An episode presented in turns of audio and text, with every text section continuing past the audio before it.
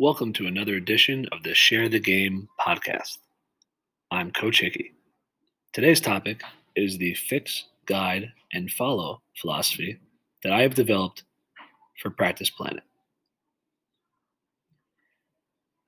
So, for me, one of the, the hardest things is always to kind of self check, self regulate myself like during a practice, and then, you know, come up with when and where I'm going to stop things, what's going to be the determining factor in me stopping drills during practice to make sure that what is trying to be put across in a drill, whatever the objective is by us, is actually getting um, across to the players. And, and if it's not, you know, maybe what do we have to do to, to fix that and to adjust? So for me, um, the fixed guide follow method is probably something that we all do as basketball coaches anyway. But it's something that I put into like a tangible resource for me in a way that I can label my practice plan to make sure that I am self checking myself and self regulating myself, and that anyone who's helping out during practice, assistants or managers, know, you know, what we are supposed to be doing during each segment of practice.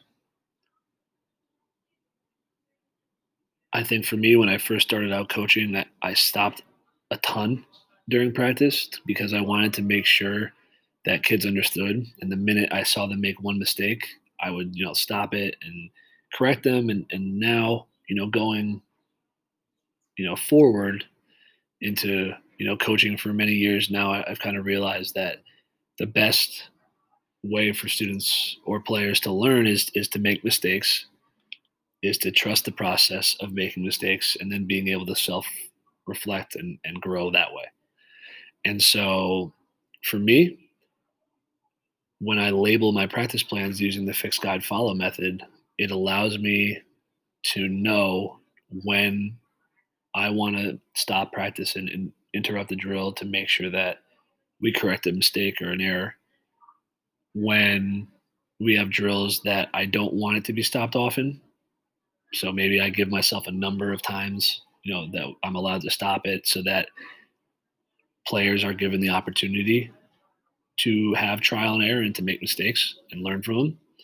And then I think it's really important to have a segment of practice where you don't talk at all. There's no self checking, there's no stopping play to make a correction on something. It, it's for me, it's just you know a bunch of positive praise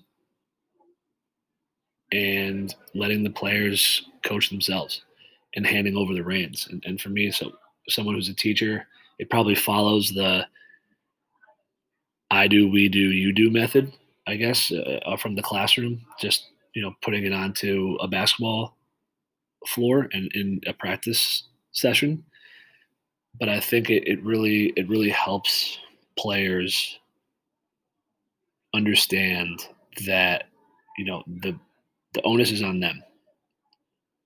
I can stop a drill ten times and and correct somebody if they're making a mistake, but they're never going to make any growth as a player unless they recognize the mistake themselves. And in order for them to do that, we as coaches have to take a step back and so what you're about to listen to is just is something that I kind of wrote as a philosophy on this fixed guide and follow and, and what it is and why I use it.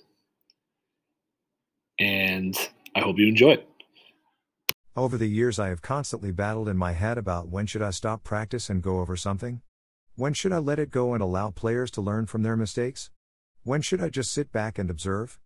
It is a very difficult thing as a coach to not stop and try to fix everything, but the more research that is done, the more evidence there is to back up the fact that kids learn better by doing. It is with this idea that I came up with my fix, guide, follow method for coaching the game of basketball and in the game of life. Using these three strategies, I have been able to successfully strengthen and loosen the reins throughout the season when it best fits the team. I have seen magnificent growth when players are coaching and helping each other, and I am there simply as a moderator. In every practice plan, I create each drill is labeled as either a drill coaches can fix, guide, or follow. Below I will get into further detail about what each of those looks like. Fix. The fix portion of practices is going to be areas where coaches can stop and teach when they see correctable errors. This might be during skill work, introducing a new play or concept on offense or defense, etc. The fix method is labeled on practice plans when something is new to the team.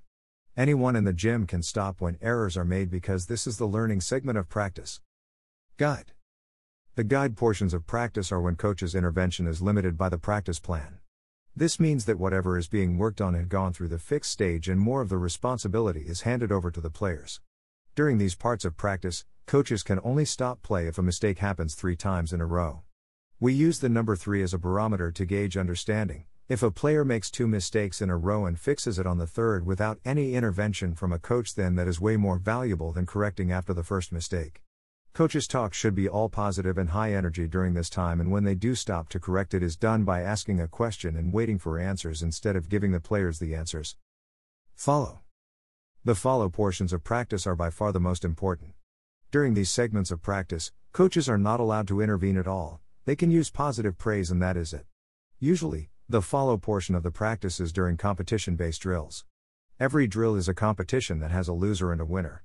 In the end, the losing side has to run a 17 and 106. I use a 17 instead of an up and back because it is something players do not want to do and especially do not want to do it again during practice. During the follow portions of practice, each side is given a team captain for that drill. That player is in charge of being the coach during that time. This step is so crucial for two reasons. First, it allows for players to learn on the fly and also correct each other, and communicate effectively. This is as game like as we can get as I nor any of the other coaches are on the floor with them during games. The second reason is the fact that the follow portion of practice allows players to work on their leadership, teamwork, listening, and effective communication skills. During this time, players are learning by doing, not by being told what to do. I have also seen this time during practice make players face adversity on their own or together, they cannot look to a coach for help, only for support. It is their situation to face and conquer or fail, both are crucial to the learning process. In conclusion, I believe that using the fix, guide, follow methodology creates an atmosphere of player based learning with some intervention from coaches. Labeling practice plans with these tags allows coaches and players to know when they will give or get feedback and when they are on their own in the learning environment. Most importantly, I believe that this method allows for the building of the complete young adult. Someone who is learning valuable life skills in an environment that they love to be in. Here are two examples of my practice plans using this method. Early practice on the left, later in the season practice on the right. Thank you for tuning in to the Share the Game podcast. I'm Coach Hickey. Please comment and share to help share the game.